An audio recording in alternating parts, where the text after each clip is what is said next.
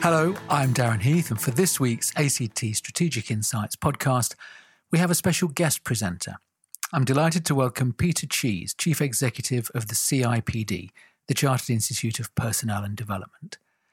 CIPD is the professional body for those in HR and other experts in people at work, and Peter writes and speaks widely on the key issues of leadership, culture and organisation, and people and skills.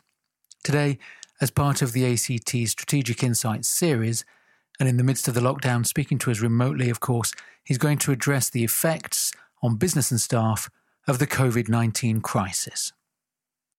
First of all, thank you very much for the opportunity to share some thoughts. Um, it's clearly not a hyperbole to suggest that we are going through an era defining moment with this health crisis uh, in its global nature, and of course, how the health crisis is leading into what many are seeing as the most severe economic crisis that we've witnessed in generations. It's affecting every business and every sector, sometimes in different ways, with some sectors which are seeing extraordinary pressure and growth, and certainly what are being characterized as those essential workers and essential sectors. But of course, for the most part, many businesses in very, very challenging times and how we respond to this, not just financially, but are we taking the right ethical and responsible decisions, is going to be as much a judge of our leadership and a judge of our organizations as anything that we do in terms of sustaining our businesses economically. So what is also interesting, I think, is that many of the trends that have been leading up until this crisis are things that are now getting really amplified. And a lot of those trends, frankly, were not particularly positive. So if I take things like productivity, which we talked about for a long time, you know, there's very, very slow growth in productivity. Uh, the disparity in fairness in pay and the fact that for most people, pay has barely moved in the last decade.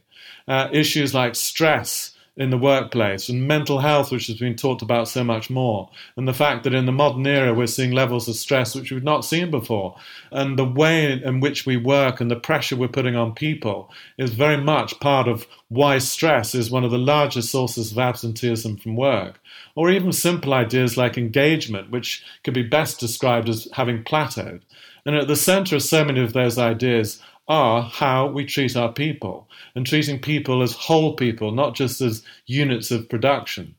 And I think in many ways, the last decades that we've been through have been characterized by a pursuit of short term economic growth, of satisfying the financial shareholders, sometimes at the expense of other stakeholders in our businesses.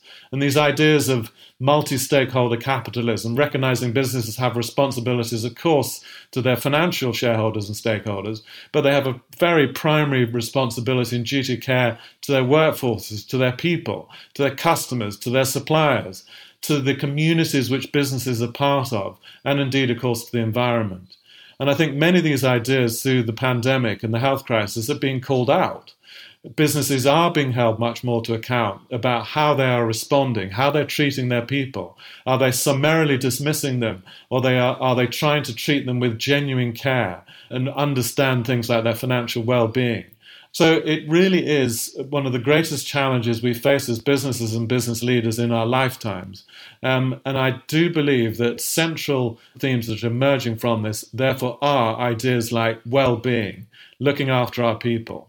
And well-being is a subject which has been again around for a long time. I've already touched on certain aspects of it, and we need to understand that well-being is not just physical well-being and health and safety, and that is important, but it is also, of course, our mental and emotional uh, health and things like our financial well-being, and they all count. Now, the other things that have been driving a lot of this thinking, of course, are the changes in our work patterns. This is the largest experiment that's ever been undertaken in home working.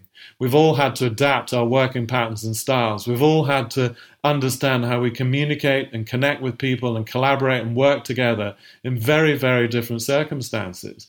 And yet, these are things we could have been doing much more of. We've been talking about the ideas of flexible and agile working, not only to support people in terms of stress and balancing all their other work life commitments, but also as fundamental mechanisms to support greater inclusion in the workplace many people find it very difficult to work because they can't find jobs that properly sustain and support them when they have other caring responsibilities or they might have disabilities or they just you know want to work in very different ways and this crisis is really showing us how we can work differently. We can support more agile and flexible working, different working hours, and obviously home working. Now, that's not to suggest as we all come back to work in whatever form of normality returns that we will all just say, right, we can all work from home. But it is absolutely demonstrating that we can work in very different ways. And that what we have also learned through this is that in working in these more remote ways, we are having to connect and communicate in different ways. We're all seeing each other on video screens. We're all looking in, into each other's living rooms. We're all talking more with each other about how their life is going as we're working through this crisis. We are having, as managers, to talk to our people and understand how they are feeling because these are times of a very different kind of stress. Whilst there are benefits definitely to home working for many of us, it is also extremely hard, and particularly at a time when other social connections have been so constrained. Also, of course, many people finding that working from home is creating a sort of very boundaryless environment. They don't have the luxury of separated workspace, and they may even be literally working from their bedroom. And those are very, very hard things to do. So, that is also forcing us to connect from the very top of our organizations all the way through our line managers to our people in very, very different ways. So I think you know, emerging from this crisis will be a bit of a reset. I think whether you look at it from the course of public opinion or anything else, I think businesses are going to be held to account for how they behave, how they've responded, as I said, how they've supported their people. Their own workforces, their own employees will be looking at their organizations and saying, you know what, if you really did look after me during these times and you supported my needs and you helped me through this time, even by coaching and counseling or employee assistance programs, that is a very strong signal that my organization cares for me and I would want to reciprocate with my own loyalty back to that organization. And of course, we're seeing in these modern times that the behavior of organizations is being called to account in very public ways. It is therefore also a demand and an expectation on businesses that we will be more transparent and that we will talk about things moving forwards, which are not just about how much money we made in the last quarter, but about what we are doing to support and sustain our businesses and our people in responsible ways, and to be more transparent and to talk about all the different stakeholders that we have as businesses. These are very, very difficult times, but I think those are guiding lights that can help us get through this recession in these very difficult times and hopefully emerge in many cases stronger with values about businesses, about leadership, about people that can be really, really strengthened and reinforced. And incidentally, if we do those things, they in turn will also ensure that we are financially sustainable and strong as well. So, those would be some thoughts that I want to share with you. Uh, I think we all need to keep connected and learn from each other. I think it's also encouraging us to do just that through this crisis.